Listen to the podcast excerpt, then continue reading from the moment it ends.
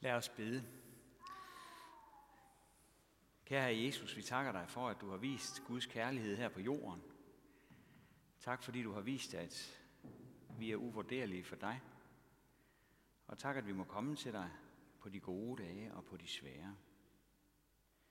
Amen. Dette hellige evangelium skriver evangelisten Markus.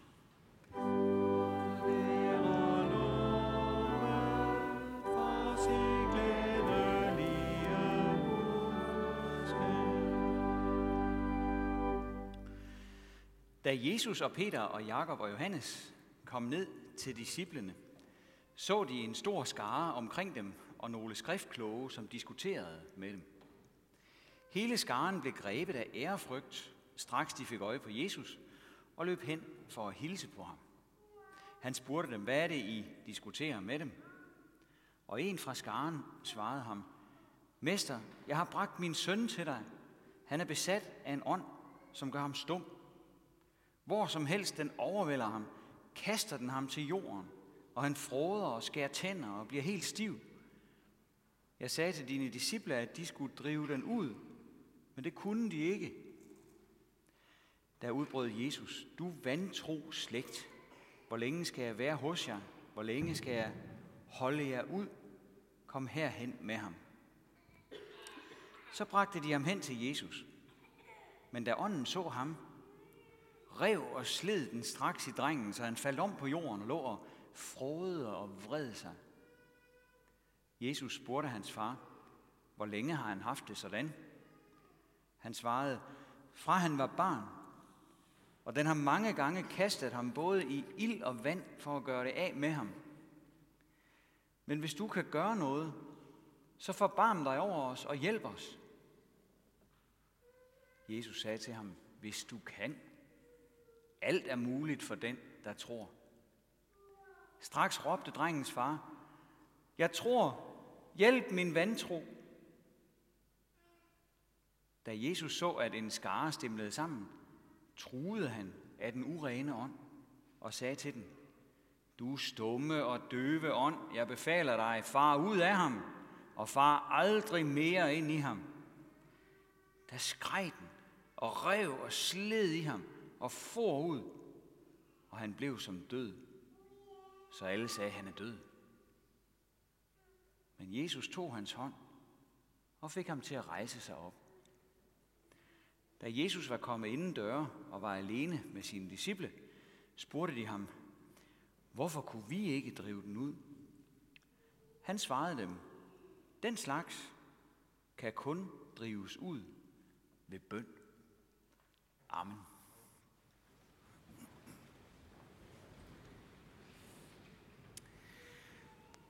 Den slags kan kun drives ud ved bøn, siger Jesus.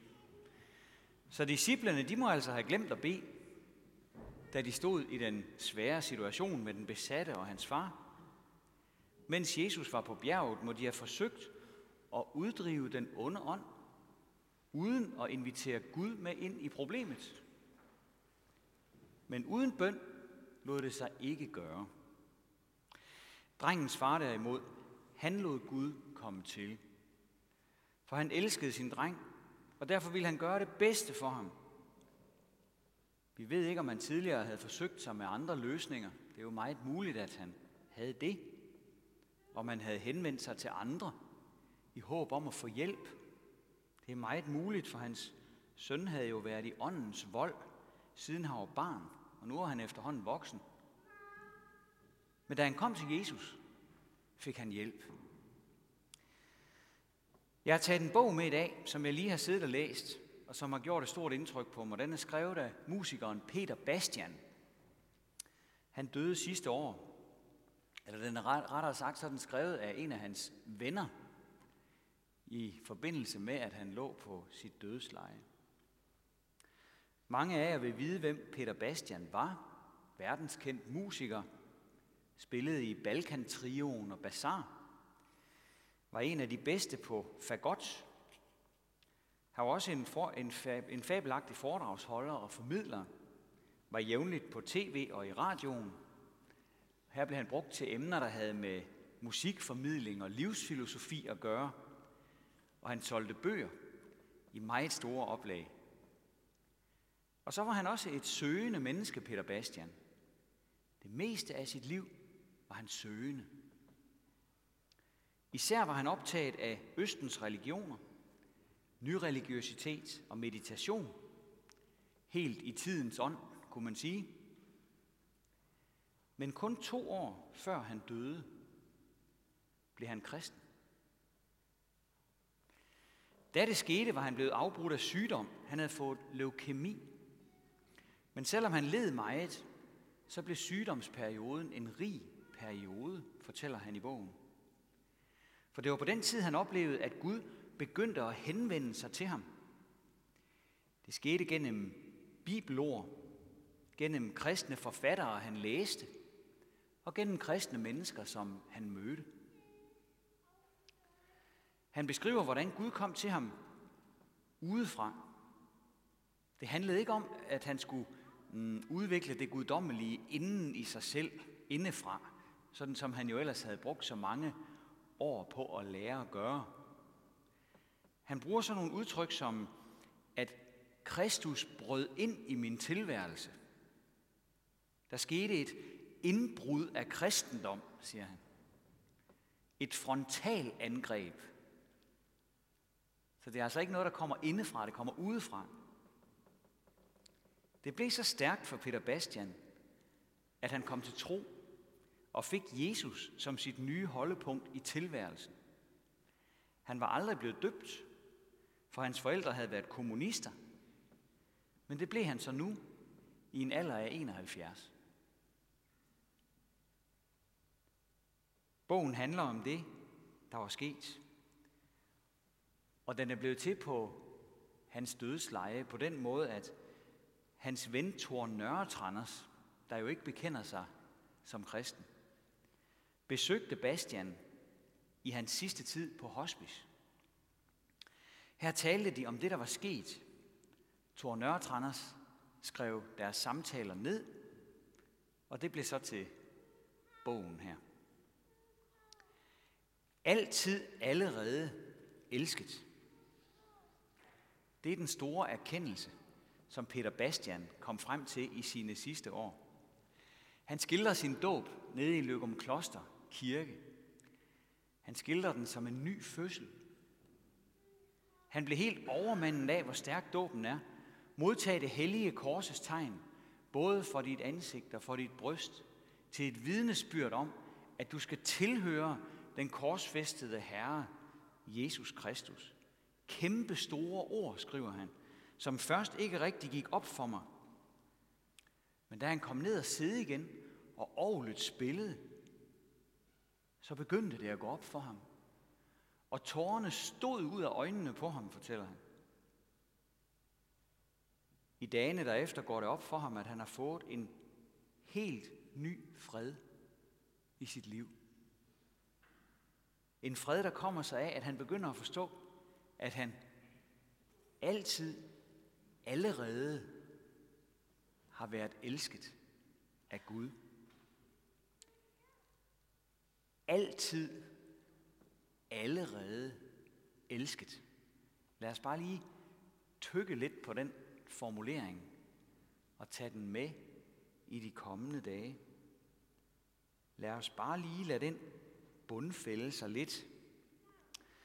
For den store oplevelse for Peter Bastian var, at Gud elsker betingelsesløst, og at han kunne få lov til at hvile i det og være ubetinget elsket af Gud. Den kærlighed havde han ikke mødt før. Heller ikke som barn. Han skriver om, hvordan hans forældres store projekt jo var at lave verden om og for at verden kunne laves om, så skulle deres børn jo også først laves om. Deres børn skulle altså blive bedre børn, før verden kunne blive en bedre verden. Og derfor oplevede han aldrig at blive elsket betingelsesløst. Han var elsket, når han gjorde det, hans forældre fandt rigtigt, men ikke hvis han gjorde noget andet. Der var ellers masser af humor i hans hjem. skriver han. Men ikke betingelsesløs kærlighed. Han er faktisk meget skrab i sin formulering, synes jeg, men han må jo vide bedst. Mine forældre indoktrinerede mig med selvhad, siger han. Stærke ord. Men den virkelighed forfulgte ham sidenhen hele hans liv. Indoktrineret med selvhad. Her bliver det en kæmpe befrielse, at Gud bare lader ham være den, han er.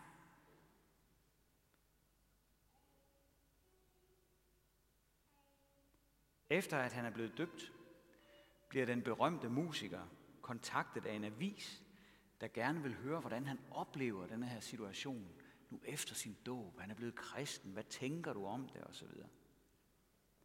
Han siger nej tak til et interview og mærker en vældig befrielse ved at kunne gøre det.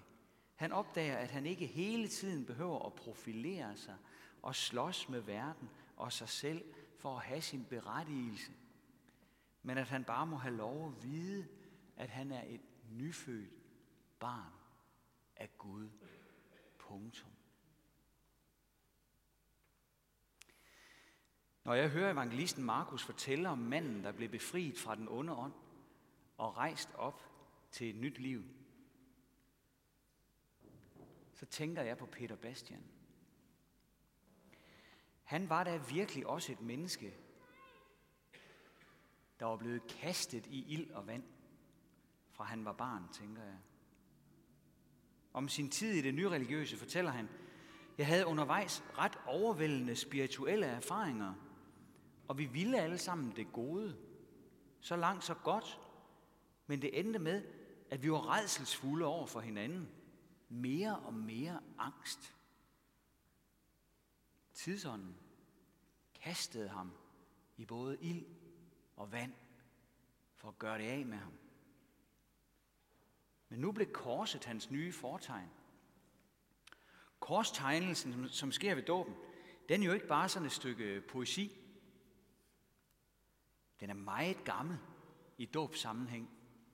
Så gammel, at den går helt tilbage til oldkirken, hvor man udtrykkeligt smed djævlen ud, før et menneske blev døbt. Korstegnelsen er en rest af det, en meget stærk rest, som vi skal sige tak for, fordi den viser os sandheden. I den tidlige kirke, der blev man først døbt, efter at kristne havde sat korsets tegn på en adskillige gange. Man holdt faktisk flere møder forud for dåben, hvor man bad for den, der skulle døbes. For dåben handler jo om liv og død. Der er en uren ånd, der vil have os. En uren ånd, der vil kaste os i både ild og vand for at gøre det af med os. Ved dåben, der må denne her onde ånd forsvinde. Den onde må jages væk, så der bliver plads til den gode, som vi nu skal tilhøre. Gud bryder ind i vores liv med sin gode ånd udefra. Han jager den onde bort. Vi har tilhørt den anden før. Fra nu af skal vi tilhører den korsfæstede Herre, Jesus Kristus. Og derefter rejser Herren Jesus os op til et nyt liv. Der er både død og opstandelse i dåben, ligesom denne her unge mand, han lå som død, og så kom Jesus og rejste ham op. Sådan er der også både død og opstandelse i dåben. Som Paulus siger, han der rejste rundt og befriede hedninger ved at døbe dem med Jesu dåb. Vi blev altså begravet sammen med ham ved dåben til døden, for at også vi, sådan som Kristus blev oprejst fra de døde ved faderens herlighed, skal leve et nyt liv. Så stort er det. Og det kommer alt sammen af, at vi lader vores egne menneskeskabte løsninger uden Gud ligge. Og så tager Gud med ind i vores kamp om liv og død. At vi ikke lever livet uden bøn, for det gamle liv drives kun ud ved bøn. Og det nye liv, vokser kun frem ved bøn. Det betyder, at vi må lytte til Gud, og at vi må svare ham på det, som han meddeler os. Og det vil vi slutte med her. To vigtige pointer, som vi får med som bonusmateriale i bogen. Som musiker bruger Bastian selvfølgelig musiksprog. Han siger, at det blev et vendepunkt for ham, da han begyndte at tage Bibelen for pålydende. Kristendommens indbrud skete i forbindelse med, at han var blevet bedt om at prædike i en kirke. Han var jo berømt, og der var ingen, der anede, at han ikke var døbt. Der gik han så og kunne ikke finde nogen mening med teksten, som han skulle prædike over. Han siger først, da jeg sprang ind i teksten, ligesom han så mange gange før var sprunget ind i musikken, et udtryk han bruger, begyndte teksten at give mening. Jeg vil aldrig, hvis jeg står over for et Mozart-partitur, overveje, om jeg er enig med Mozart, siger han. Det at tage tingene for pålydende betyder utrolig meget for mig. Her minder han os om noget, som er virkelig vigtigt. Bibelen som Guds ord til mig her og nu, som jeg må have lov at springe ind i. Ikke sådan noget fjernt og distanceret, som jeg skal stå på afstand af og problematisere. Der er alt muligt i vejen med det. Men at tage det for pålydende. Den anden vigtige pointe, som man peger på, er, at han er begyndt at gå til højmesse, altså Guds tjeneste, og at det har fået en meget stor betydning for ham. Hvad er mit holdepunkt, spørger han, og han svarer selv, jeg tror, at det er en god idé at gå til højmesse for mit vedkommende. Du hører en prædiken, og så modtager du Herrens velsignelse. Og så går du dejligt med hjem. Og så bagefter, der har du en dyb fornemmelse af, at tingene er, som de skal være. Altså i orden. Jeg kan også sige det anderledes. Det har givet mig adgang til en større grad af kærlighed, som jeg kan mærke. Jeg kan sige mere med forsoning. Ja, for Peter Bastian har fundet sin plads hos Gud. Ikke som en dygtig musiker, eller som et artigt barn, men som en, der altid allerede er elsket.